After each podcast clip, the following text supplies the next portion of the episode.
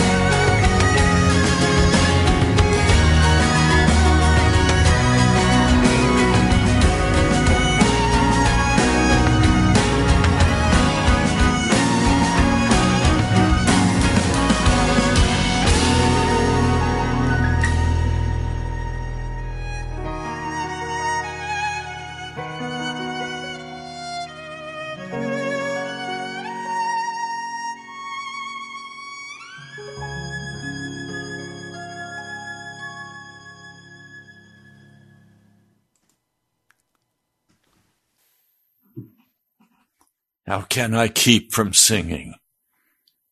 The news is good news. Jesus has paid the price for our sin. He has rescued us from the enemy's camp. And he loves us. Such good news. I want to share some good news today. I think some of us just need some good news today. There was a story that I read this morning, touched my heart. It was published on WorldNet Daily, which is one of my favorite aggregates, aggregate sites to go to for news, Christian news and other news. The headlines Goosebumps. Waitress gets crazy tip right after plea to God for financial help. This was originally on CBN News. Simple statement God listens. God listens. And He answers. This young woman believed in, in the power of God. She was a waitress at the Hoshan Chinese restaurant in New Orleans, Louisiana. She'd gone to church on that morning before starting her shift. And after learning that the Oliver Church, a small house of worship, needed a new air conditioning unit and some repairs, she and others sacrificially donated to help cover the cost. She personally gave $300. Now, this is above and beyond her regular tithe and offerings. It was a sacrifice. And then she went to work. A table sat. She served the food and she very quietly and kindly, as she always did, said, I hope you enjoy your food today. She said it was such kindness and sweetness that the man who was paying the bill when it was finished, it was a 60 some dollar charge. He left a tip. $777. And when she saw it, she said she instantly knew that that was not for her, that that was money for the house of God because they needed to repair that air conditioning. So immediately she took that money and gave it to the church so they could pay for their air conditioning unit. Now, why does that make my heart so happy? Because she recognized something that we in America have forgotten.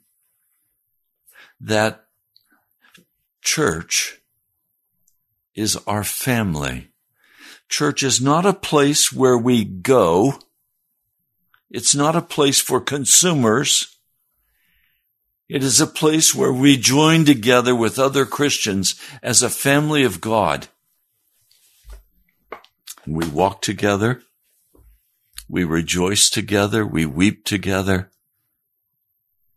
Someone said to me yesterday something that was very disturbing.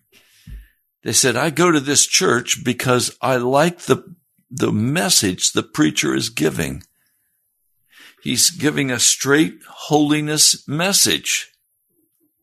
And he holds true to that message. It's consistent.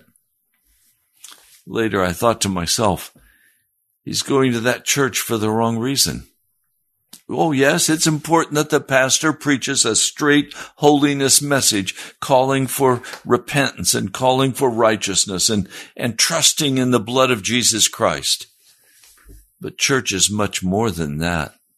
We're told in Ephesians that Christ is the head of the church and that the plan of God is to bring about all things under Christ Jesus through the church. Americans have thought church was just a place to build a big edifice, to have their entertainment, to have their social club. No. The church is the house of God, the household of God, the family of God. And this precious woman who goes to work praying that God would send the money to repair the air conditioning. I mean, that's like considering the church her family, her home. And it is. That is her home. That is her family. And she immediately gave the $777 to take care of the family's need. Now I want to give context to this whole notion that the church is the family of God. You see, most of us consider our lives the little piece that we have today and yesterday and tomorrow. And when the car breaks down, my check engine light went on on my car. So this afternoon I need to take it into the shop. And of course, immediately in my mind, I think, Lord, how do you want me to pay for this? It's going to be expensive to repair. They're going to have to run a check and that check will cost more than a hundred dollars just to do the check to find out what the problem is. And then whatever the problem is will have to be repaired. Well, we get caught up in these things of life. But I want to share some very good news with you today. And I'm going to begin in the book of First Peter. Hmm. Let me read this. Therefore, prepare your minds for action. This is First Peter, the first chapter, verse 13. Keep sober in spirit. Fix your hope completely on the grace to be brought to you at the revelation of Jesus Christ. As obedient children, do not conform to the former lusts which were yours in ignorance. But like the Holy One who called you, be holy yourselves also in all of your behavior, because it is written, you shall be holy, for I am holy. The church is where you're to go to be holy and learn holiness and then walk out that holiness in daily life. If you address the Father, the one who is impartially judging according to each one's work, conduct yourselves in fear during the time of your stay on the earth knowing that you were not redeemed with perishable things like silver or gold from your feudal way of life inherited from your forefathers, but with the precious blood as of a lamb unblemished and spotless, the blood of Christ. Now notice this. He was foreknown before the foundation of the world but has appeared in these last times for your sake. Jesus was foreknown. It was determined before the foundation of the earth in an agreement between the Father and the Son and the Holy Spirit that Jesus would die on Calvary to redeem God's people. Now, Obviously, then, a plan was put in place before the foundation of the world. Before the world was created, God had put in place a plan because he knew human beings would be deceived by the devil. And in love, he made a plan. And that plan was for Jesus to come and die on Calvary. Now, I need to make a very plain statement. God only acts according to covenant. Our God is a covenant keeping God. There is an everlasting covenant. The everlasting covenant began before the creation of the world at the agreement between the Father, the Son, and the Holy Spirit concerning what they were going to do for the human race that they were about to create. So the everlasting covenant begins before the creation of the world. And the everlasting covenant then arches over time and history into eternity. And it never ends. So we have what we call an everlasting covenant. It arches over the whole history of the human race, even into the eternities of time in the future. Now that's good news for me. This salvation that I have so richly found in Jesus Christ was not a last moment thought on the part of God.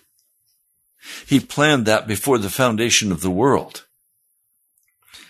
And he's going to continue that wonderful gift of salvation of my being, of your being a child of God throughout eternity.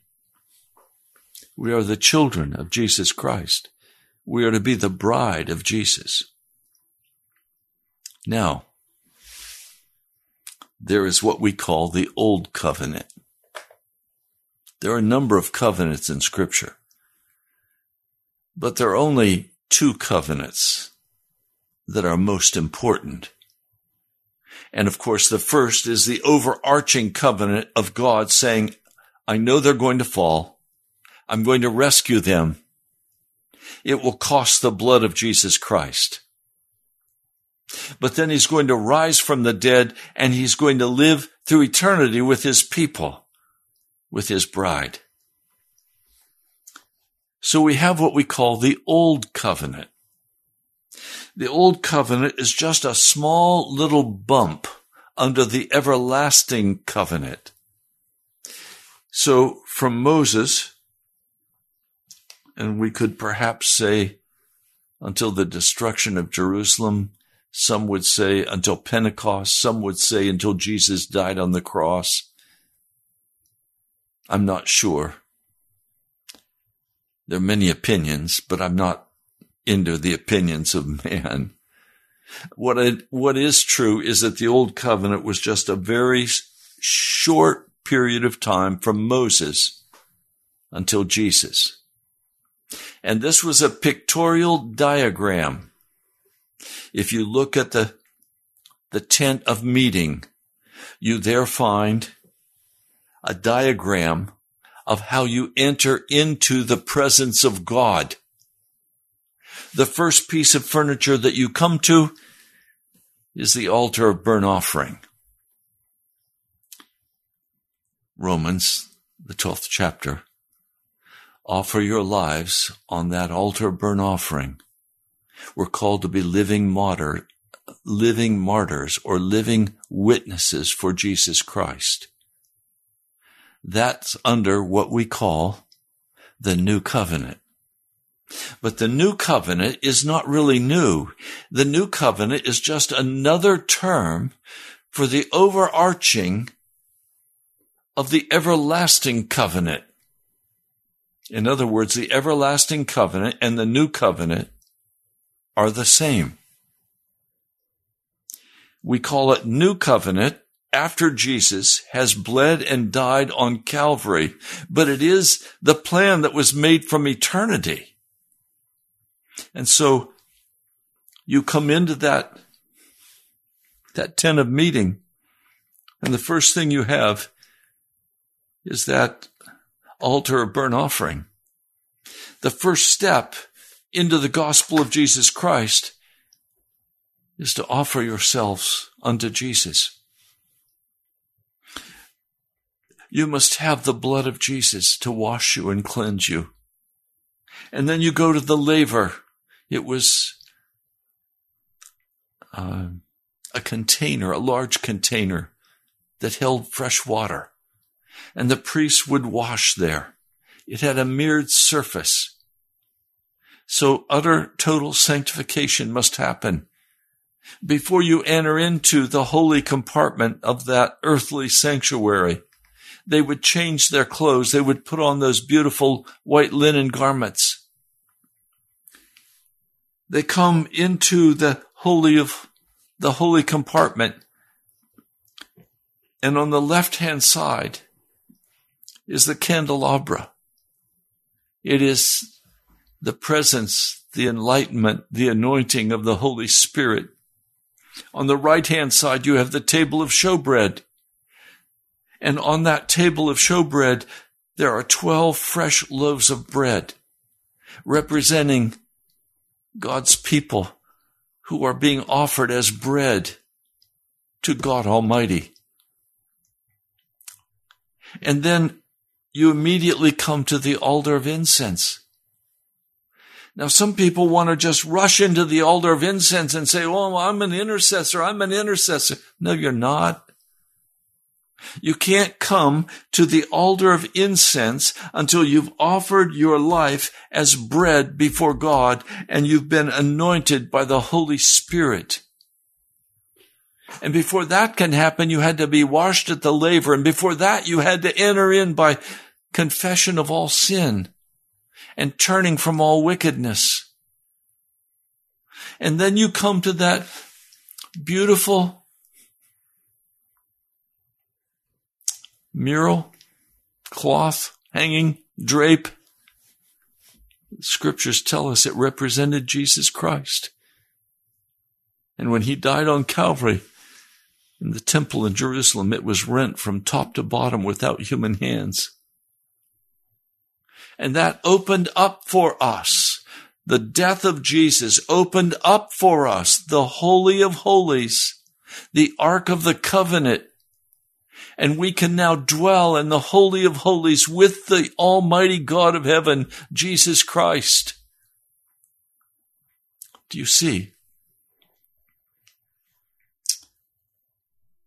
The Ark of the Covenant had a mercy seat over the law and the Shekinah glory of God dwelling above that mercy seat.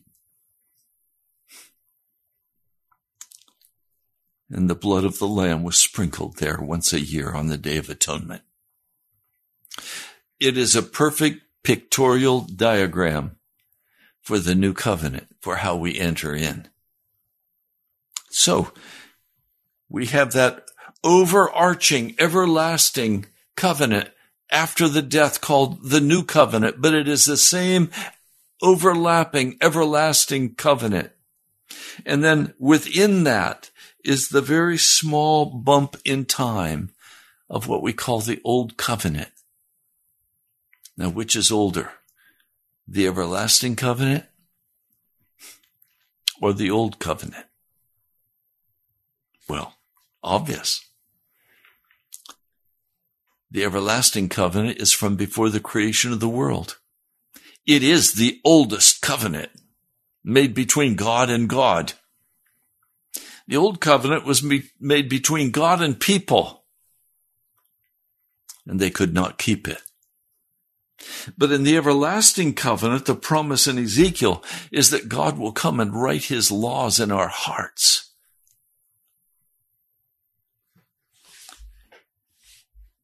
Now, why am I sharing all of that with you? Because it's good news. It's awesome news. That God did not plan at the last minute that Jesus would die on Calvary's tree. It was the plan from the very beginning of time, before time began. And it stretches all the way into eternity.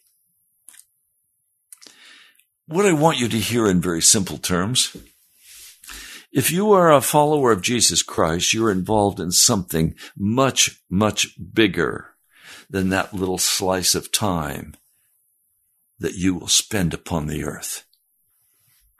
But that little slice of time is a probationary time for you to decide whom you will serve.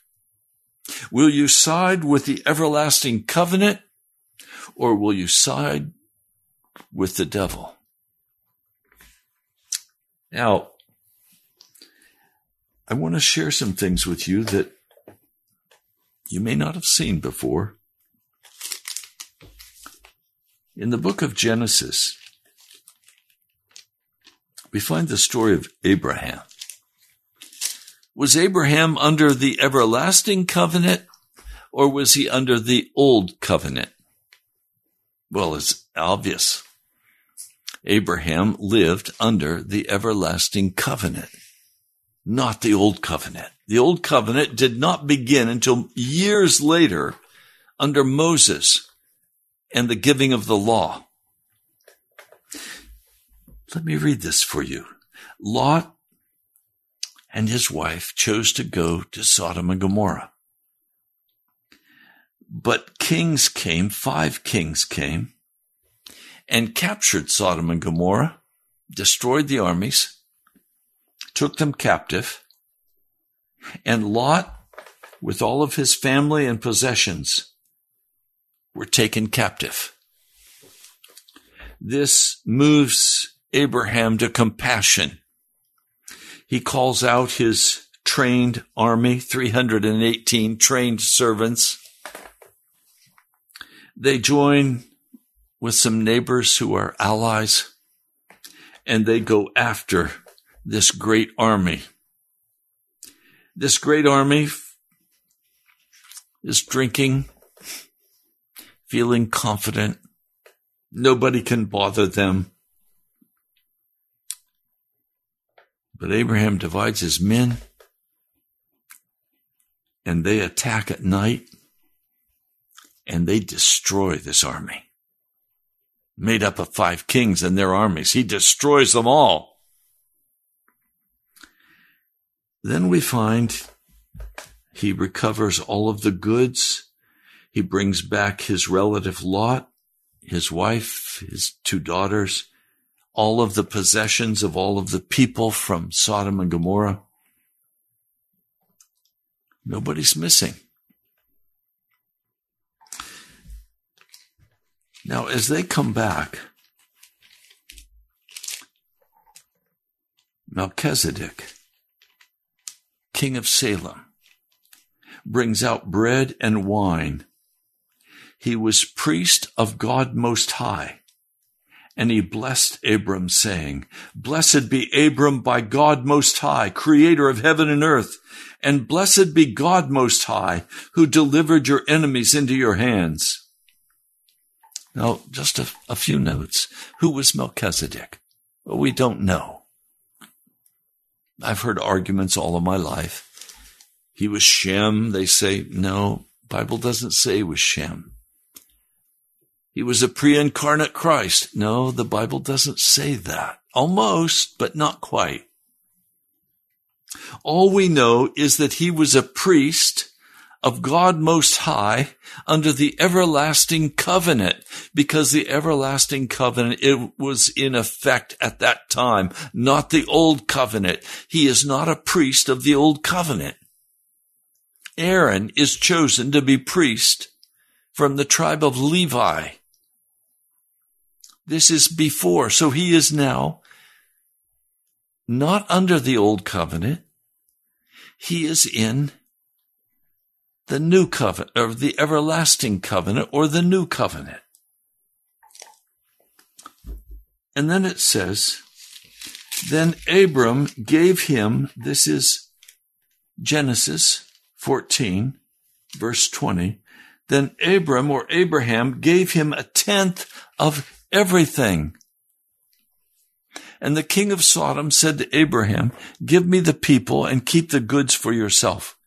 But Abram said to the king of Sodom, I have raised my hand to the Lord God Most High, creator of heaven and earth, and have taken an oath that I will accept nothing belonging to you, not even a thread or the thong of a sandal, so that you will never be able to say, I made Abram rich. In other words, I'm not going to take any sickening garments or sinful money from Sodom and Gomorrah. Now, I want you to notice something in this. Abraham pays a tithe. What is a tithe? A tithe is 10% of your income. Abraham gives him that is the king of Salem, Melchizedek 10% of all of the goods that they recover. He paid him a tithe. And Melchizedek brings out bread and wine to refresh them. The symbolism is too much to miss. The broken body of Jesus and the spilled blood of Jesus. Remember, this is under the everlasting covenant. Now, I hear people say to me, Pastor, tithing is an old covenant command. Yes, you're right. Under the old covenant, the children of Israel were ordered to pay a tithe of 10%. So if you get $1,000, 10% would be $100.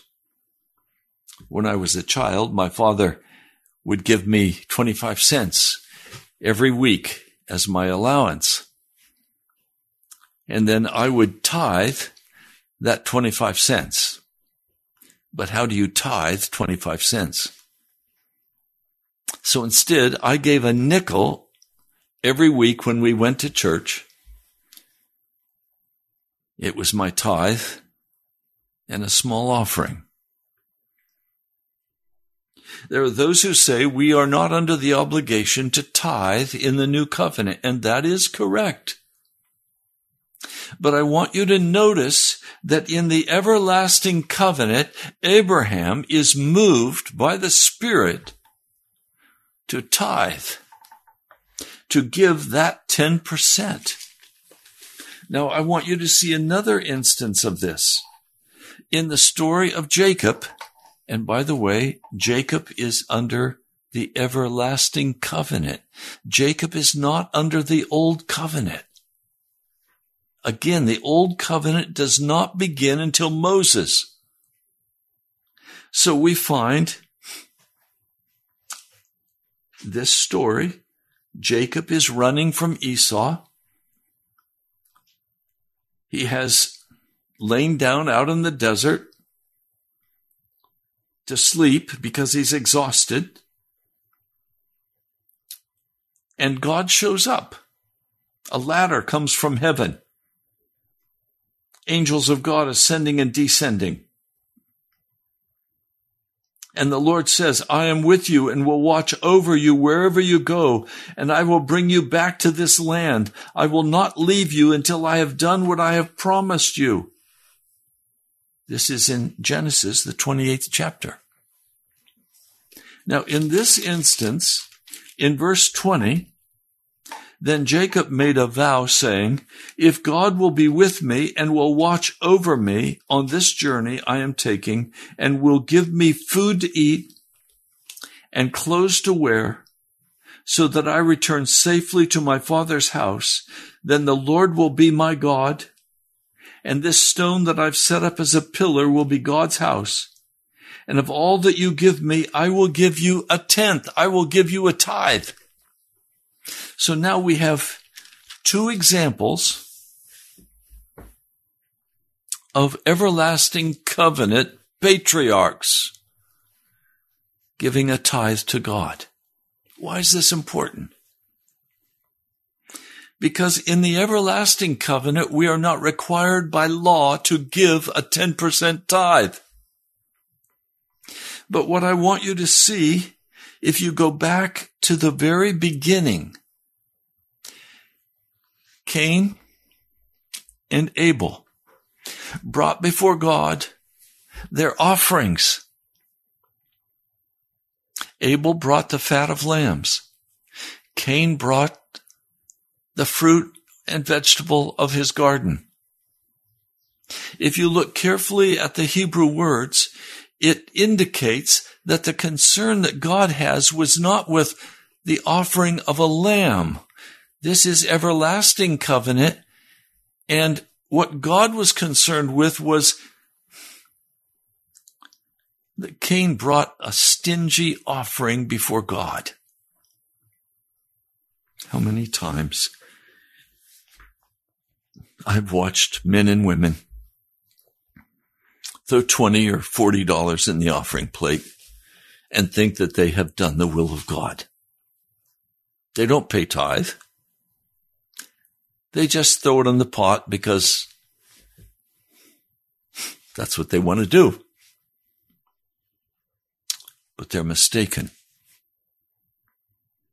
It's obvious from Abram and from Jacob that the way they entered into the everlasting covenant was making an agreement with God about their food and their clothing, making an agreement with God about what they were going to do, and they were going to give God that 10%.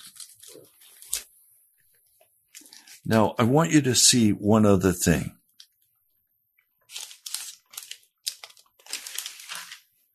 In chapter 15 of Genesis, after Abram has said, I'm not going to take any of this worldly money. No money from Sodom and Gomorrah. It's contaminated. It's evil. After he's given his tenth.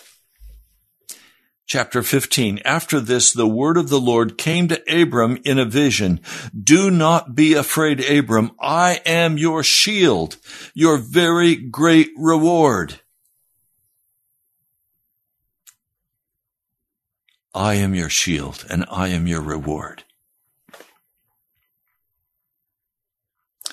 Now, please hear me. Do you want God to be your reward? You're living today under the overarching of the everlasting covenant. Here are two men who entered into agreement with God, who entered into that everlasting covenant by saying, I'm making a covenant with you, God. I'm not going to take the filth of Sodom and Gomorrah. I'm not going to take for myself. I'm going to give to you.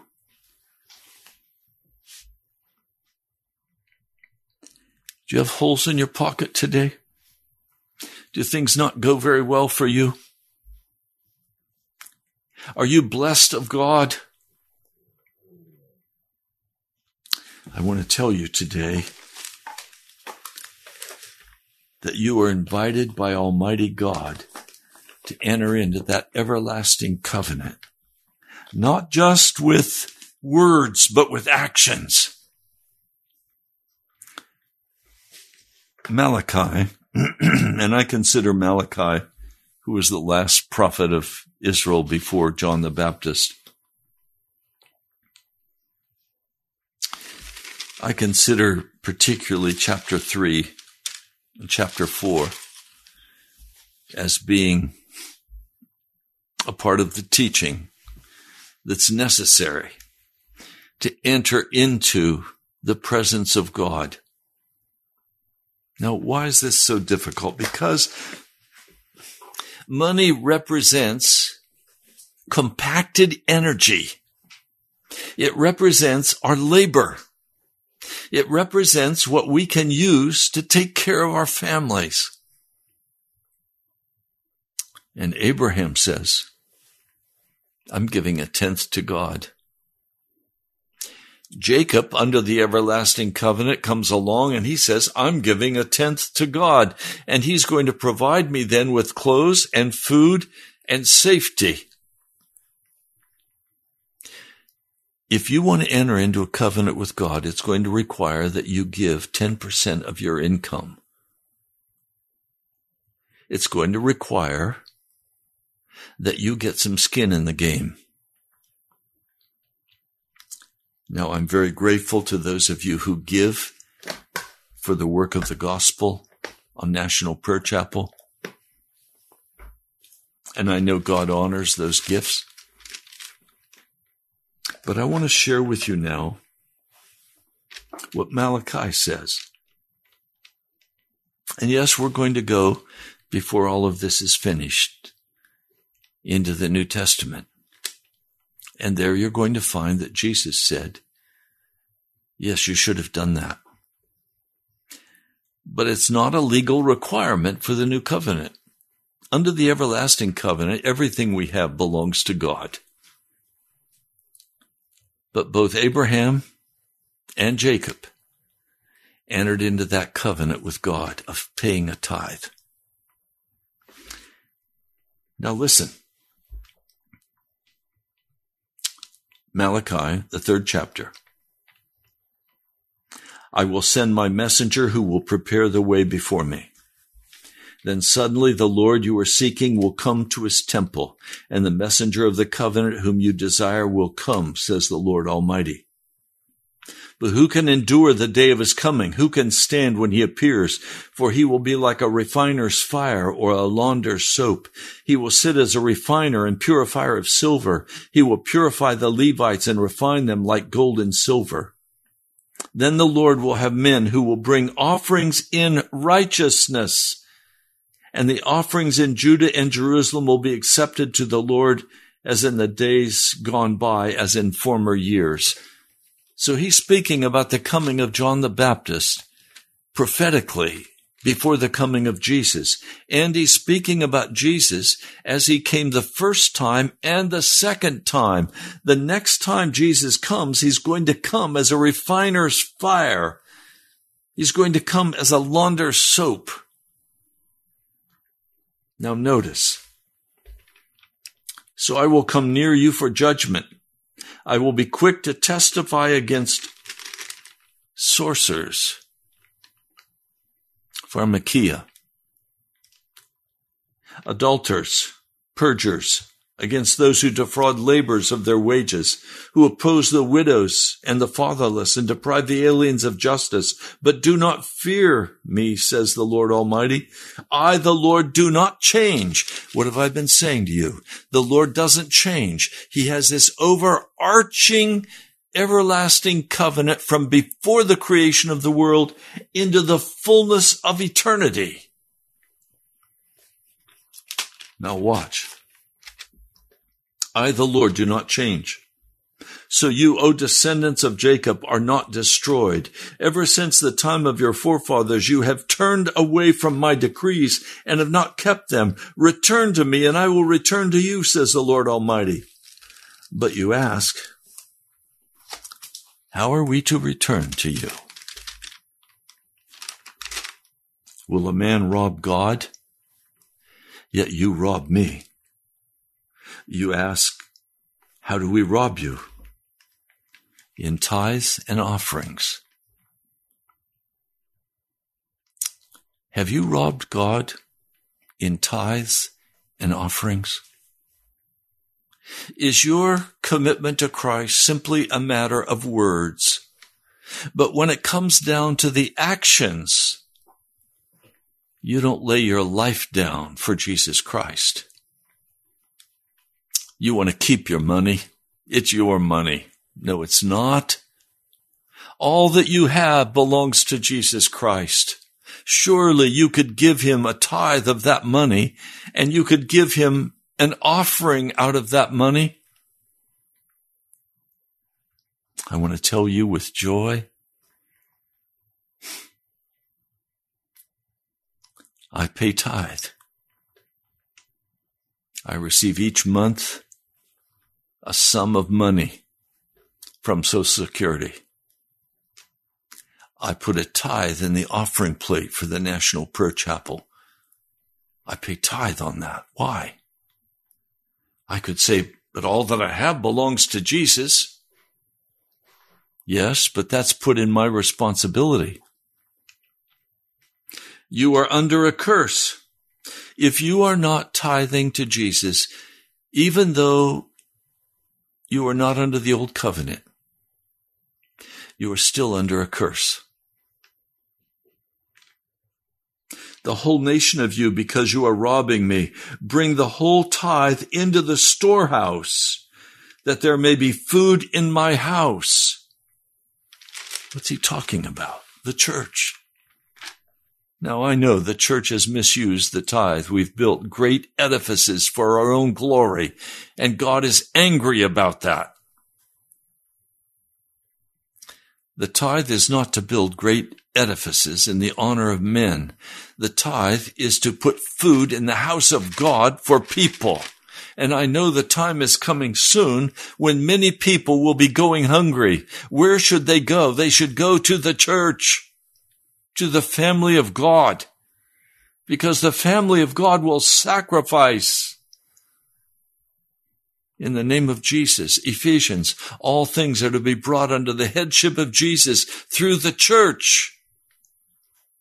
But if there's no food in the church, if it's all spent on their grand buildings going millions of dollars in debt, then that church is in apostasy.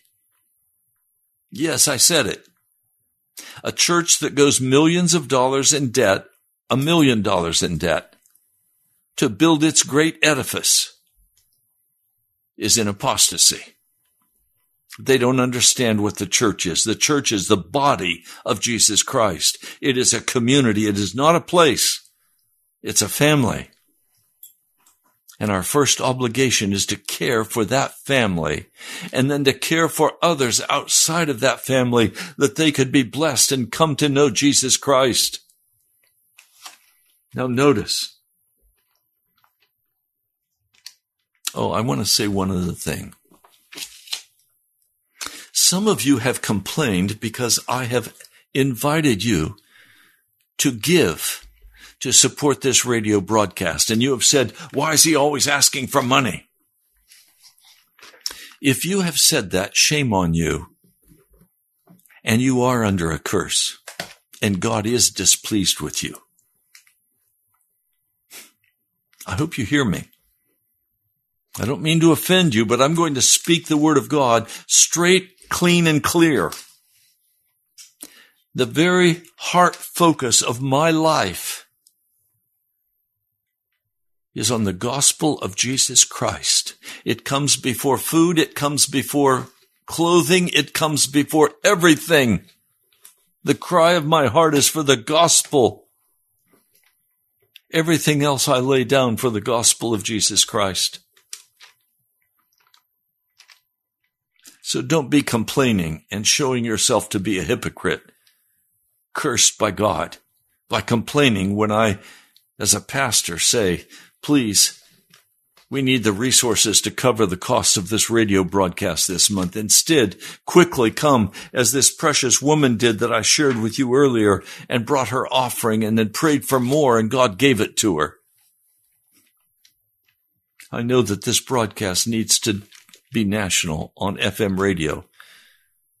But I know that's not going to happen until God's people get a vision of what it would mean to have this country of America confronted with its sin and called to holiness and righteousness. We need some good fire and brimstone preaching. We need some good understanding that if you're not tithing, you're under a curse. Now watch verse 11.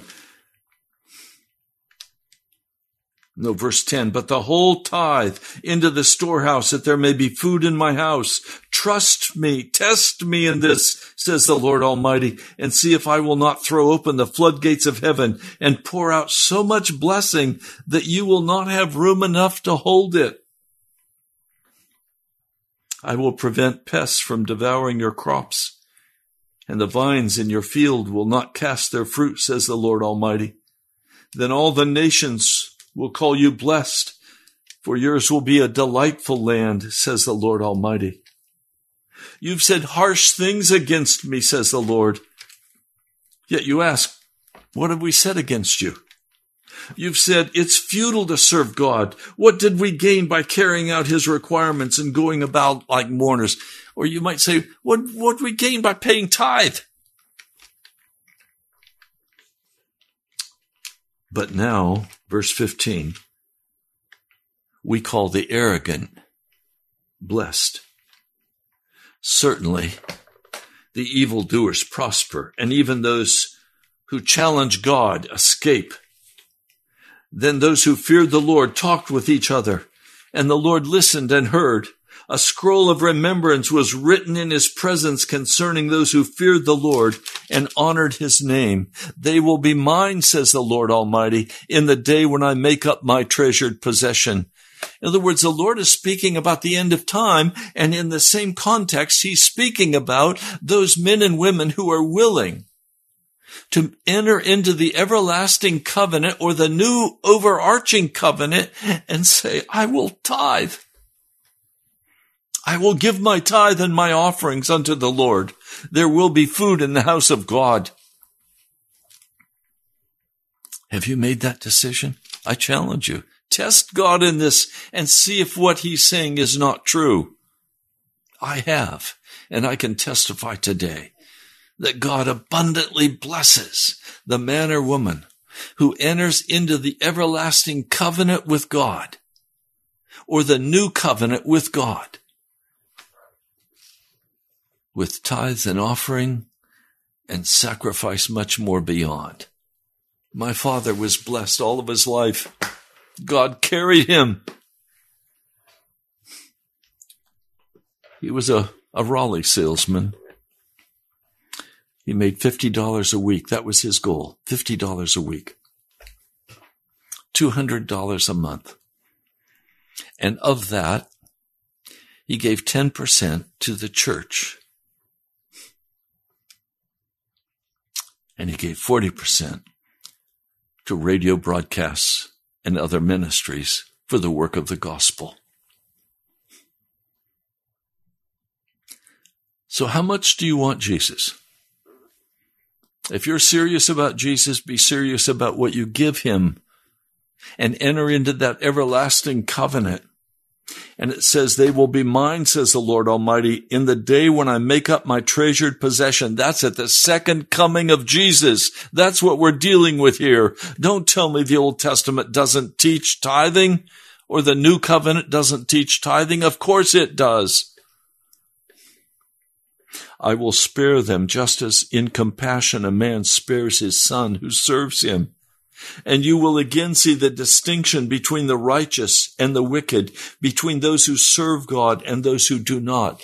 You cannot serve God if you are not paying a regular tithe and offerings into the house of God. It's there. Well, we're out of time for today's broadcast. If you have not been in the practice of tithing, you have robbed God. And you need to begin to make amends. And you need to repent. And you need to bring the whole tithe into the storehouse of God. If this is where you're taught, if this is your spiritual base, then you need to pay that tithe to the National, National Prayer Chapel. If you have another church that you're a part of, and that's your base, then you need to pay your tithe there and bring offerings for the work of the gospel here on Pilgrim's Progress. I'd be interested in feedback. God bless you, my brother, my sister. I'm Pastor Ray Greenlee from the National Prayer Chapel. Go to our webpage, nationalprayerchapel.com. God bless you. I love you. I'll talk to you soon. before the presence of his glory joy, with great joy. Now unto him who is able to keep you from falling and to present you blameless before the presence of his glory with great joy.